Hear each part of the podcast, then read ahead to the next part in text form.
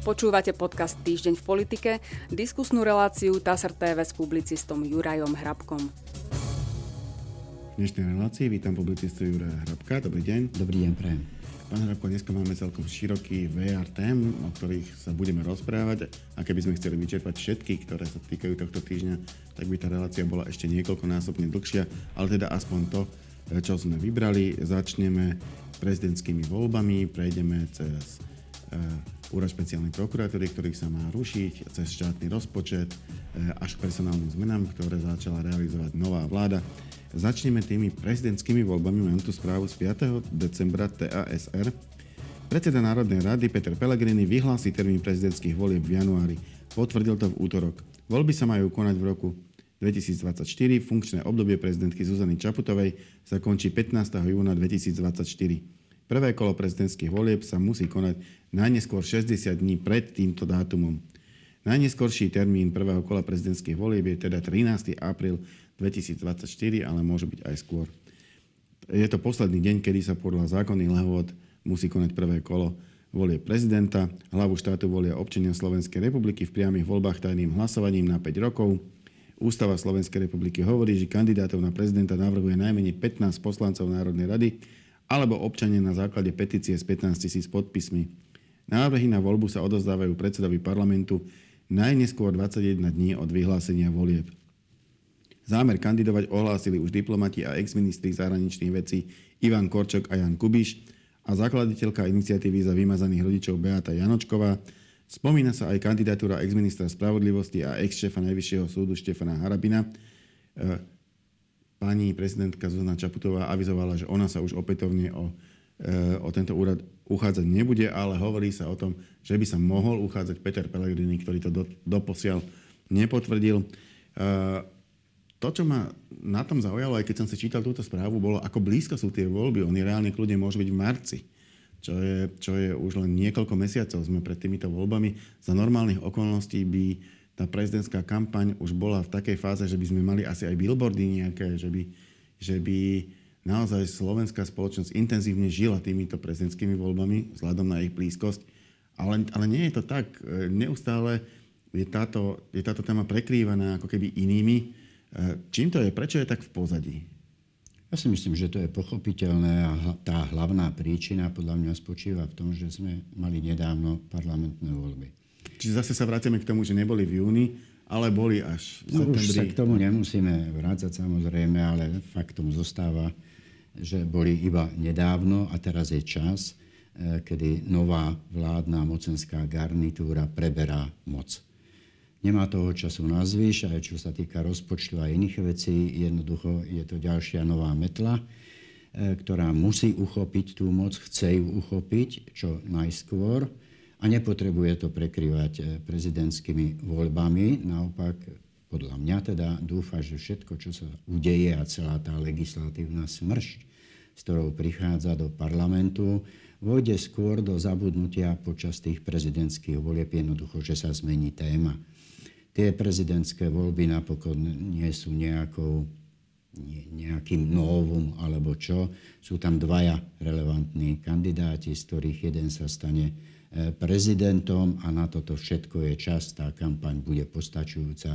Ja si myslím, že tí ostatní, o ktorých sa dozvieme, už budú iba do počtu, že tie kocky sú hodené. To myslíte z hľadiska ako keby reálnych možností, lebo formálne hmm. sú samozrejme e, všetci, ktorí splnia podmienky e, kandidátmi, každý má šancu, ide o to, ako, za koho sa ako postavia ľudia.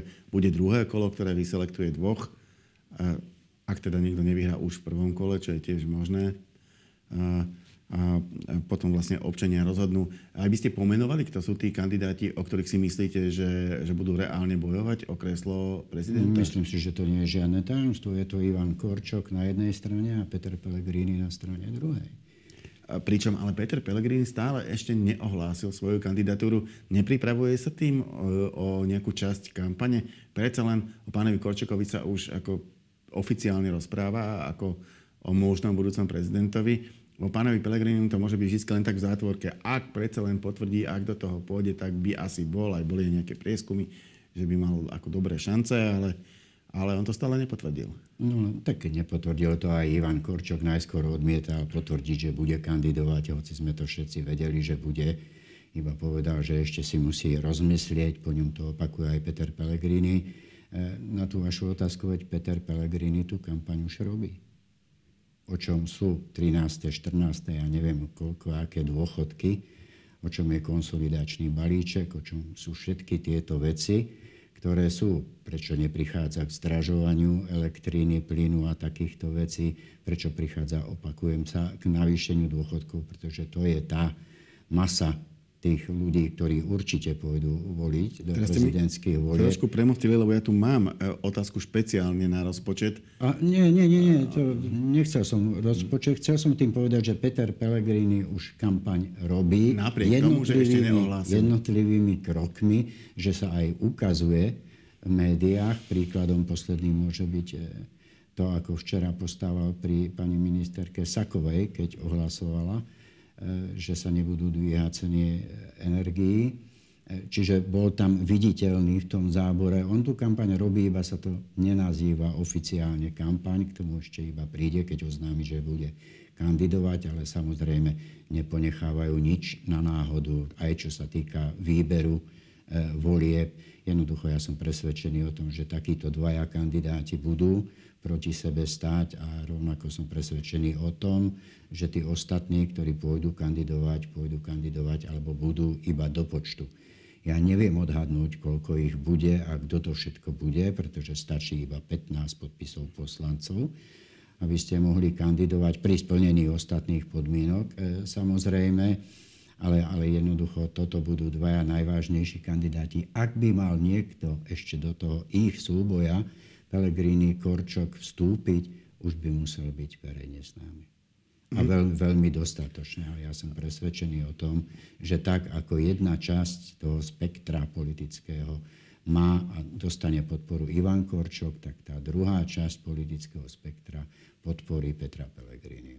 Samozrejme bude záležať na voličoch, ako rozhodnú, to sa predvídať nedá. Osobne si myslím, myslím že, si, že do prvého kola kľudne môžu, kľudne môžu práve tie jednotlivé strany dať aj iných kandidátov. To, čo ste hovorili, je podľa mňa relevantné z toho pohľadu šanci na, na víťazstvo, na to, kto sa stane prezidentom, ale sú aj iné dôvody, prečo môže človek kandidovať. Ja si viem predstaviť, že KDH bude nominovať, oni už aj hovoria o dvoch menách, e, buď pána bývalého ministra Karasa, alebo pani Lexman. E, viem si predstaviť, že Sana sa nakoniec bude mať svojho kandidáta.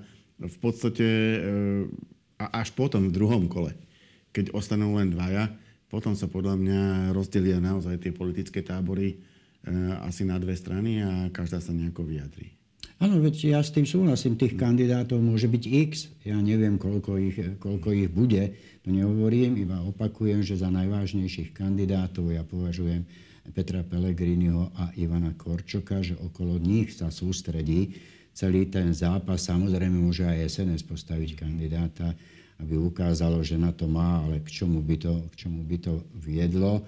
Myslím si, že efekt tzv. kukanov nenastane. V žiadnom prípade vládna koalícia si naopak práve dá záležať na tom, aby všetkými možnými prostriedkami podporila e, Petra Pellegriniho. A čo sa týka nominantov KDH, no tak je tam manželka pána predsedu, sa uvažuje o nej, že bude kandidovať a pán Karas, ako hovoríte, ale tí veľa vody teda naozaj nenamútia. Uh, Bratislava 6. decembra TSR, návrh štátneho rozpočtu na rok 2024. Uh, prerokuje vláda na budúci týždeň v útorok alebo v stredu, teda 12. až 13. decembra. Po stredejšom rokovaní kabinetu to oznámil predseda vlády Robert Fico. Ak sa podarí tento bod zaradiť už v útorok, bude súčasťou programu výjazdového rokovania vlády, ktoré sa uskutoční v Trenčíne. Dodal, Návrh rozpočtu premiér ešte predtým označil ako kombináciu konsolidácie rozbitých verejných financií a zachovania prvkov silného sociálneho štátu. Návrh počíta na budúci rok teda so zavedením plnohodnotného 13. dôchodku, ale aj s ponechaním rodičovského dôchodku v platnosti a takisto sa nebude meniť ani možnosť asignovať 2% z daní, čiže nakoniec e, tvárili sa, že si budeme musieť, oni si budú musieť poslanci vybrať, čo z toho ponechajú. Ponechajú všetko na druhej strane ale súčasťou rozpočtu má byť balík 18 konsolidačných opatrení, ktorý má hodnotu 1,96 miliardy eur, to znamená skoro 2 miliardy eur a je celý je obsiahnutý v jednom súhrnom zákone, tzv. Lex konsolidácia.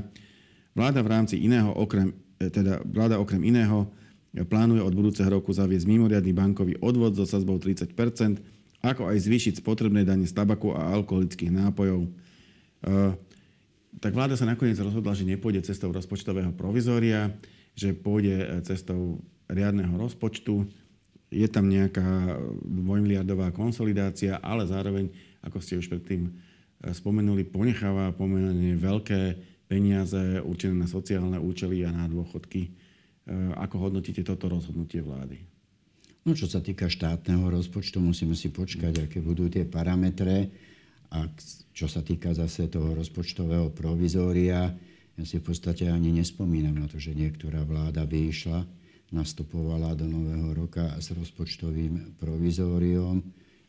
Napokon to nebolo ani, ani v tomto roku sme nenastupovali do rozpočtového provizória. keď sa o tom tiež hoci tá politická situácia teda, teda bola vrchovato naložená, veď vieme, čo všetko sa okolo toho dialo, ale napokon e, premiér Eduard Heger to nejakým spôsobom ustál. SAS podporila tiež štátny rozpočet. Rozpočtové provizorium nie je vhodné pre žiadnu vládu, lebo vtedy máte isté mantinely, ktoré musíte rešpektovať, musíte dodržiavať, teda mali by ste, ste nimi viazaní aspoň na vonok. Rozpočet nech už je akýkoľvek, nech už je akýkoľvek, vám dáva voľnosť presúvať tie peniaze, povedzme z jedného vrecka do druhého. Môžete s ním narábať, to nie je žiadne zlaté tela, ktoré by sa nesmelo rozbiť. Jednoducho máte tú voľnosť reagovať na vzniknuté aj politické, alebo hlavne politické situácie, čo v prípade provizória až tak veľmi dobre nejde. To, okolo toho by bolo o mnoho viacej kriku, ako keď sa narába, narába s rozpočtom. Rozpočet sa môže upravovať, aj provizorium už neupra, neupravíte. Čiže toto je ten dôvod, prečo žiadna vláda nechce ísť s rozpočtovým provizorium. Obzvlášť teraz, keď sa blížia voľby, v prvom rade prezidentské a potom aj do Európskeho, do Európskeho parlamentu. Vy ste povedali, že si mali vybrať poslanci nejako medzi tými dvomi, U, uvažovalo, dvomi uvažovalo sa, že Uvažovalo sa, že, že, že proste nebude všetko, že niečo z toho sa bude musieť zrušiť. Že buď bude alebo. rodičovský dôchodok, alebo nebude plnohodnotný 13. dôchodok, alebo, alebo teda, že by, sa, že by sa vlastne tá možnosť rodičovského dôchodku presunula do možnosti asignácie, kde by zase na to asi doplácali mimovládne organizácie, ktorým väčšina tých peniazí teraz ide. Ano, Nakoniec sa z toho to bola, robiť To nič. bola tá, posta, tá, tá podstata tej veci, že buď alebo, a Robert Fico ešte k tomu pridal alebo. Čiže buď alebo, alebo. No pretože to, čo sa malo zaplatiť z buď alebo, sa zaplatí z druhého dôchodkového piliera. To je celé. Tam našiel tú, tú cestu, to znamená ďalší útok zase na druhý dôchodkový pilier, s čím je smer sociálna demokracia s námi. Tam našli tie peniaze. Je to samozrejme na škodu veci, pretože to malo stúpnúť, pretože ide o šetrenie si na dôchodok, keď to spočítame spolu s tým, čo urobil pán minister Krajniak ešte, znížil o pol percenta ten dôchodkový e, hodnotu ročnú, čo sa vypočítava, že už sa nebude počítať teda zo 100%, ale z 95%, no tak tá budúcnosť naozaj veľmi rúžovo, rúžovo pre tých, čo sa chystajú do dôchodku, e, nevyzerá. A ešte oveľa horšie na tom musia byť Češi, ktorí si ten druhý pilier zrušili úplne, nemajú ho vôbec a tým pádom zrejme ich dôchodková budúcnosť trošku preháňam, nie je druhý pilier zase nejakou záchranou dôchodkovej budúcnosti. On, on vlastne rozdeľuje tie isté peniaze, ktoré predtým celé išli do prvého piliera, proste išlo tam 100% a potom sa v nejakom pomere delia, ale sú to tie isté peniaze, človek si nejak oveľa viacej nenašporí, proste má, niečo má v jednom vačku, druhý, niečo má v druhom vačku. Ja neviem, mňa sa druhý dôchodkový pilier samozrejme netýka, ani, netý, ani netýkal, ale viem o tom, že môže priniesť o mnoho väčšiu sumu peňazí ako v prvom pilieri, kde nenasporíte absolútne, absolútne že nič, ale toto je pre mňa najlepším odborníkom, ktorého rád počúvam, pán Mihál. Mm-hmm. Keď si zavoláte, tak to vysvetlí úplne. Mm-hmm. Ja len hovorím ako úplný, úplný laik a ani ma to veľmi už sa priznám nezaujíma. Podstata toho, čo som chcel povedať, že o dôchodok sa má každý snažiť postarať sám a nespoliehať sa ani na prvý pilier, ani na druhý pilier a nie na tretí pilier, že každý sa musí snažiť tú budúcnosť si zaobstarať sám, pretože sa nedá vylúčiť, že dôchodkový pilier niekedy bude aj úplne zrušený. To po... nikdy pri vládach neviete pri moci. No, no ja, ja len, že e, ten, ten druhý pilier e, sme zaviedli my, začali ho zavádzať Maďari aj Češi. Maďari aj Češi z toho zišli, e, zrušili ho nakoniec ostal v celej Európe iba u nás. Som zvedavý, či sa udrží, eh, lebo je ho možné zrušiť a predsa len sú tam našporené nejaké peniaze. No dobre, to je otázka do budúcnosti. Eh, Jednou vetou to uzavriem. Netreba sa spoliať na štát. Eh, poďme k ďalšej veci. Toto je otázka, ktorá veľmi víri vášne na Slovensku. Hlavne v, niek- v takých tých rôznych názorových bublinách sú úplne iné názory na to, ako by sa mala riešiť. A to je otázka budúcnosti úradu špeciálnej prokuratúry Mám tu správu zo 6. decembra. Úrad špeciálnej prokuratúry sa má zrušiť. Kauzy, ktoré rieši, majú prejsť do agendy krajských prokuratúr. Vyplýva to z návrhu novely trestného zákona, e, ktoré tento materiál v stredu schválila vláda.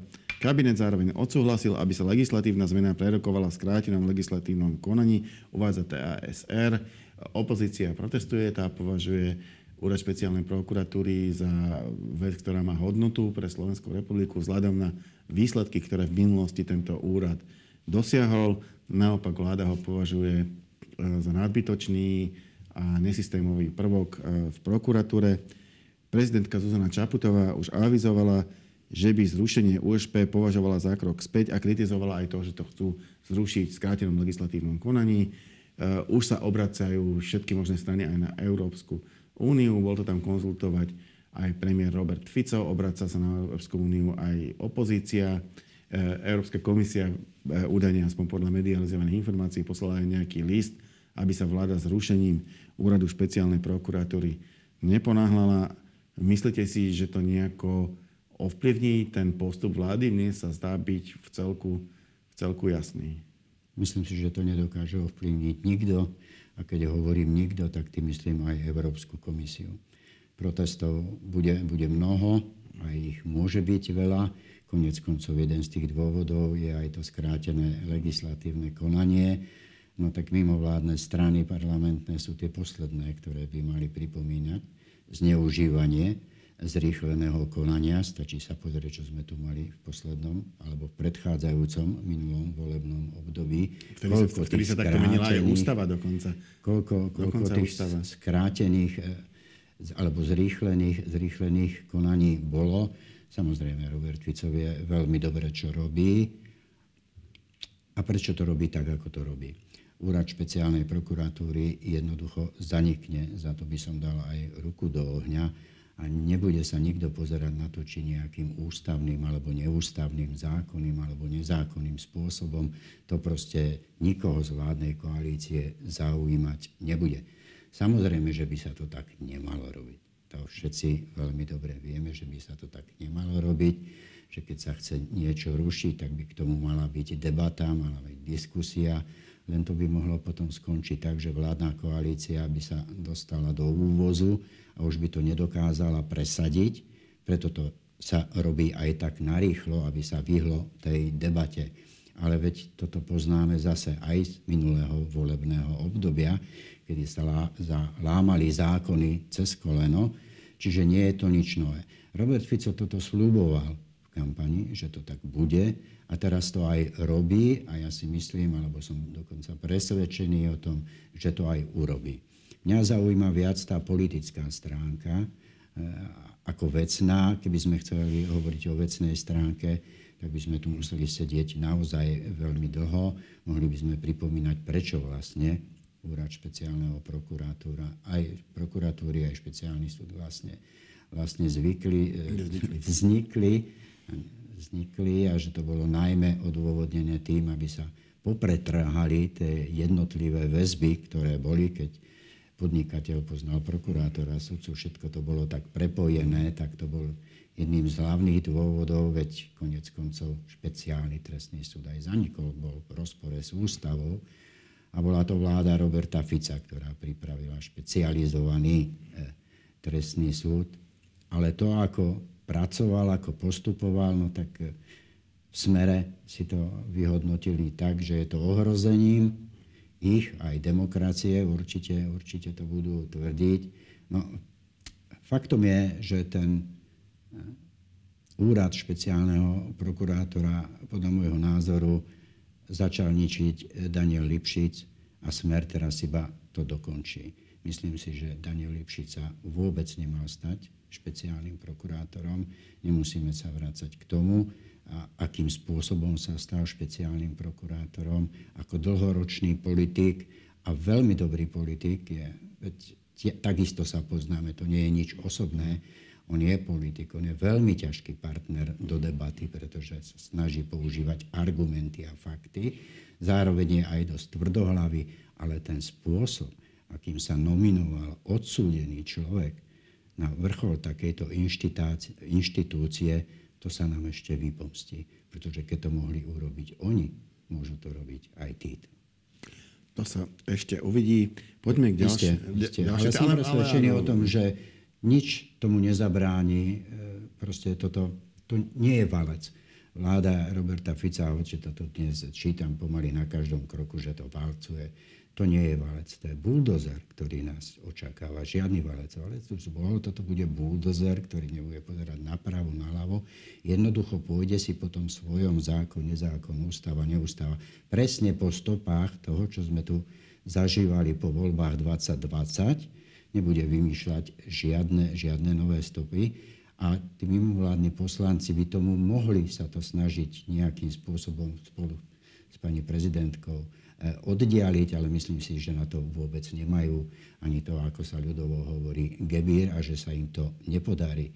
Pretože tak, ako je napísaný ten zákon, aspoň tie záverečné aj pasáže, že má nadobudnúť účinnosť od 1. januára, buď znamená, že vládni poslanci sa budú musieť zísť aj počas Vianočných sviatkov. Aby prelomili veto prezidentky. Kedy ich nemusí byť. Isté tam sú termíny, dá sa aspoň pokúsiť tomu zabrániť, ale mimovládni poslanci si myslím na to nemajú. E, ceny energií pre domácnosti sa v budúcom roku nezvýšia. Vyplýva to z nariadenia, ktoré stredu schválila vláda. E, citujem zo správy TVS 6. decembra. Ceny budú určené podľa predpisu z minulého roku. Kabinet Roberta Fica zároveň zastropoval regulovateľné zložky koncových cien plynu E, zároveň tiež správe zo 6. decembra, ktorá sa opiera o vyjadrenie práve pani ministerky Sákovej, sa konštatuje, e, že e, na tieto opatrenia, ktoré súvisia so zaistením cien energií, bude v štátnom rozpočte vyčlenená suma 1,25 miliardy eur. To znamená, nebude to vôbec lacné opatrenie. Je to dobrá správa pre občanov, je to ale horšia asi správa pre konsolidáciu verejných financií je to také vyvažovanie, že v niečom konsolidujeme, v inom sa snažíme e, ako keby uľahčiť e, situáciu bežným občanom, alebo to vláda už na niektorú stranu preháňa? Tá dobrá správa pre občanov práve súvisí s voľbami prezidenta. Pre, preto to môžu pokladať za dobrú správu. No, to bude platiť celý rok, predpokladá. Myslíte, že to potom zmenia? Nedá sa predvídať, čo bude o pár dní a o pár týždňov treba počkať na výsledok volieb. A aj keď sa stane prezidentom Peter Pellegrini, že voliči ocenia to, tú sociálnu politiku vlády a že je to pre nich výhodné, potom už prídu iné časy. Nastanú iné časy a bude sa možno meniť všetko to, čo sa doteraz vyzerá byť aj ako, ako nemené. Vláda to môže urobiť kedykoľvek, ale do prezidentských volieb bude to tak, ako hovoríte, v prospech občanov všetkých občanov. Toto nie je žiadne sociálne opatrenie, s tým by bolo roboty ako, ako na kostole, ak by ste, pretože na čo sú milionárom takéto, takéto úlavy, oni ich ani nepotrebujú. Ale dalo by veľmi veľa práce to naozaj sociálne ošetriť tak, aby tú pomoc od štátu dostali naozaj iba tí, ktorí to potrebujú. Je o mnoho ľahšie aj pre tie systémy, ktoré nám už bežia a ktoré vieme, ako sú kazivé, o mnoho ľahšie keď sa dá všetkým rovnako, ako prenastavovať tie systémy a povedať, to, týmto nedáme, tam tým dáme, týmto nedáme, to potom nejde ani tak rýchlo doručiť vlastne tú pomoc. Víš, Čiže aj to je ja, jeden ja, ja taký mám... ten technický zádrhel je v tom, prečo sa dá hovoriť, že to nie je žiadne sociálne opatrenie, ale rovnostárske opatrenie. Pravda je, že táto, táto ako keby adresná pomoc e, v našom štáte často v minulosti e, bola takou, takou veľmi výhodnou v tom, že keď ona sa nastaví, nie, v konečnom dôsledku nie je až taká veľmi drahá, jednak pretože sa adresne nasmeruje len na niektoré skupiny, ale hlavne tá skupina už potom, keď chce čerpať tú pomoc, eh, tak musí preukázať, že má na ňu nárok. Napríklad chudobní ľudia často toto nevedia, tieto adresné pomoci absolútne nevedia čerpať. Proste on tam príde, že by chcel pomôcť, od neho si vypýtajú výpis, že má všetko zaplatené 20 rokov dozadu eh, a, a tento nevie zrealizovať, tak nič nedostane E, a jednoducho ho tá pomoc obíde, čím sa pre štát zlacní a na druhej strane ju nedostane aj veľa ľudí, ktorí by ju v podstate potrebovali, ale už sú na hranici tej adresnosti, proste zarába o 3 eurá viacej, tak už ju nedostane, e, pretože vždy tam musí byť stanovená nejaká hranica. Neviem, či to v niektorých prípadoch nie je aj lepšie, na to, aby sme to, ja neviem, pár tisíckam ľuďom nevyplatili, lebo to budú moc zbytočné, proste zavádzať takéto takéto limity, veľa ľudí tým pripravíme o tú pomoc a ešte sa to aj predraží, lebo potrebujete úradníkov, potrebujete software, ktoré budú preverovať, či tí ľudia adresne, ktorí majú príjmať tú pomoc, majú na ňu naozaj nárok. Tí, ktorí ju budú chcieť čerpať a nebudú mať nárok, aby sa im nedostala, aby boli persekuovaní nejako, ak si ju budú čerpať proste v rozpore so zákonom. Je to proste úplne iný svet, ako keď sa e, to urobí plošne. Áno, veď preto potvrdzujete iba inými slovami to, čo ja hovorím, že s tým by bolo naozaj roboty ako na kostole, ale raz sa k tomu bude musieť pristúpiť tak či onak, lenže to by muselo fungovať. Všetko to, čo má fungovať a tu nefunguje nič, alebo aby som nebol až taký prísny, tak funguje iba málo čo. Preto sú tie rovnostárske opatrenia také, aby sa tu doručilo tá pomoc, ako hovoríte, hoci aj všetkým, ale teraz, pred voľbami to musí byť to by vyžadovalo naozaj spústu práce tú adresnú pomoc robiť a premiestniť a prehodiť všetky tie softvery, čo majú a takéto, to je hrozne veľa práce, hrozne nákladné, ale raz sa k tomu bude musieť pristúpiť tak alebo tak, alebo onak, pretože jednoducho z finančného hľadiska to štát neudrží. Moja posledná otázka smeruje k veľkému množstvu už prebiehajúcich personálnych výmien. Ja som to tu ne, ani tu nemám zďaleka všetky, ani sa nebudem tváriť, že ich mám. Vidím tu, že vláda odvolala 33 prednostov okresných úradov, namiesto nich menovala nových. Vidím, že odvolala z funkcie predsedu úradu pre reguláciu sieťových odvetví Andreja Jurisa. To už avizoval premiér, aj keď v súvislosti s úplne iným dôvodom, než bol potom oficiálne uvádzaný pri jeho odvolaní. Nastúpil tam pán Holienčík ale už sú tu aj ďalšie, proste prebiehajú a stále sa, sa viacej rozbiehajú personálne výmeny. Ako hodnotíte ich? Je, je to štandard, proste po voľbách sa mení, e, alebo niečo, niečo už sa ukazuje byť iné, ako, ako bežne? Myslím si, že sa neukazuje nič iné. Jednoducho nová mocenská garnitúra potrebuje ovládnuť štát, keď chce, keď chce vládnuť a tak vymieňa ľudí, ktorí patrili predchádzajúcej mocenskej garnitúry. Myslím si, že čo sa týka pána Jurisa, opäť sme to uvádzali po tom výroku premiéra Roberta Fica, keď som povedal, že to znamená odvolanie pána Jurisa. Dôvod sa vždy nájde, to je jedno. Ak chcete, chcete niekoho odvolať, to znamená, že áno, tie personálne výmeny samozrejme budú pokračovať, až kým sa vládna moc jednak neupokojí svojich voličov, prívržencov, sympatizantov, ktorým bude tie funkcie rozdávať, tak ako sa to dialo aj v minulosti, pokiaľ si dobre spomínam, prednostovia okresných úradov, tých vyberala nejaká komisia vedená pánom Pročkom e, z Olano. A vlastne prednostovia sú predlženou rukou vlády, musia byť lojálni voči vláde, nemôžu ísť proti vládnym rozhodnutiam tak je tá chobotnica nastavená, tak to aj má byť, veď komu sa nepáči, nikto nemusí pre vládu pracovať. Každý sa môže slobodne rozhodnúť a povedať ďakujem za ponuku, ale ja nejdem na takúto a takúto funkciu. Priznám sa, že ma trochu prekvapil pán Holienčík, pretože ja mám v živej pamäti, ako za jeho čiast, keď šéfoval Urso Robert Fico teatrálne trhal faktúru pred, pred kamerami a hovoril, že toto v žiadnom prípade nebude a tak to ani nebolo. Pán Holienčík bol odídený, ako sa hovorí. Jahna, tak ho vtedy a, ter, a, a, ter, hej, a teraz je zase prídený, no tak uh, uvidíme, čo z, toho, čo z toho bude. Ale tie výmeny akokoľvek škaredo to znie, pre uši, uši laikov sú jednak potrebné a jednak nám mocenská garnitúra ukazuje aj to, akým spôsobom chce vládnuť a s kým chce vládnuť, pretože tí ľudia, kde sa dostanú, tak tých, hoci my ich tu nepoznáme, všetkých tých prednostov, ale v tých regiónoch dobre vedia, o koho, o koho ide, kto bol kam vymenovaný, kto dostal akú funkciu a čo sú to zač. Ďakujem pekne, to bola už posledná otázka našej dnešnej debaty. Ja sa účastní. Ďakujem publicistovi Rabkovi. Ja ďakujem za pozvanie. A my sa s pánom Rabkom stretieme opäť na budúci týždeň. Dovidenia.